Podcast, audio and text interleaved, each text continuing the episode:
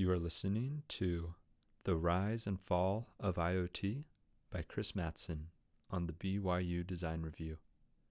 This narration is provided by Jake Hunter.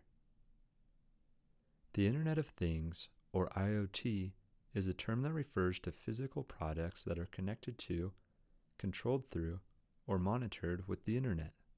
IoT devices are often called smart. Smartphone, smartwatch, smart refrigerator, smart TV, smart thermostat, and so on. Ultimately, it is the information gained by the IoT system that provides the largest benefit. By system, I mean the combination of hardware, software, algorithms, cloud services, and subscription models that allow raw data to be turned into useful information. From a design perspective, we can think of IoT as a new technology that opens up new avenues for innovation.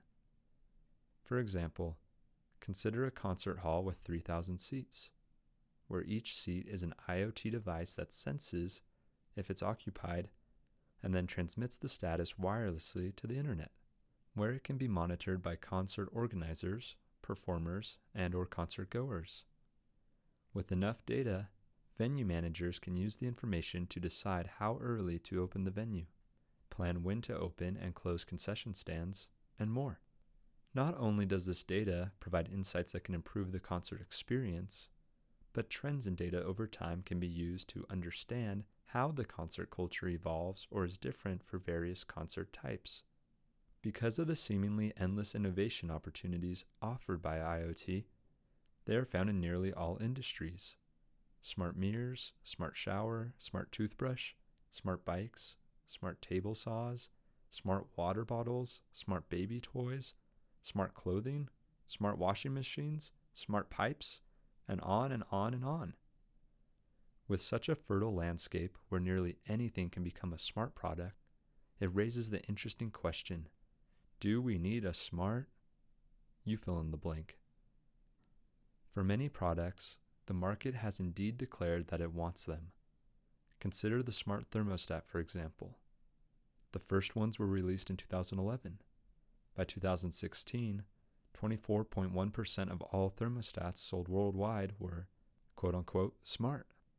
Furthermore, at this year's Consumer Electronics Show, also known as CES 2020, the largest tech show in the world, there were many interesting new IoT devices.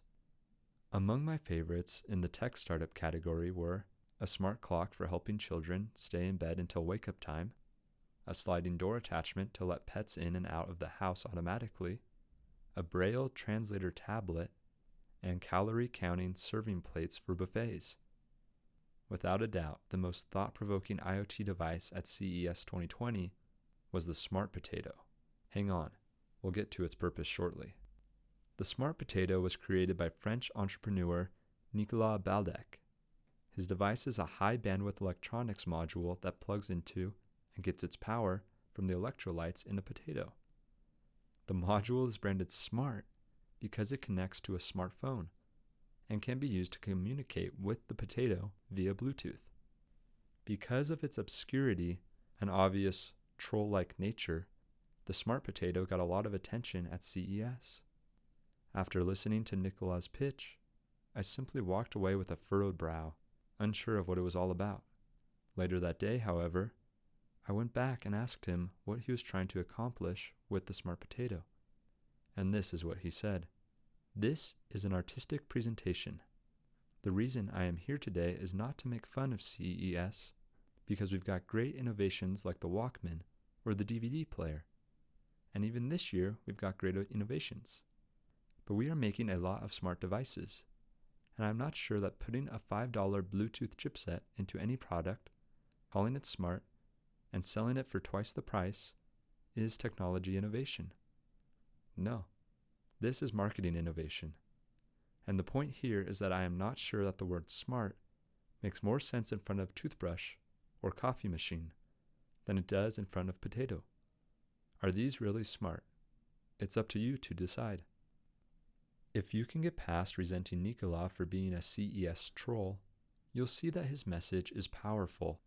As an artist, he's communicating that branding a product as smart may make it interesting, but it does not actually make it smart, or wanted, or needed.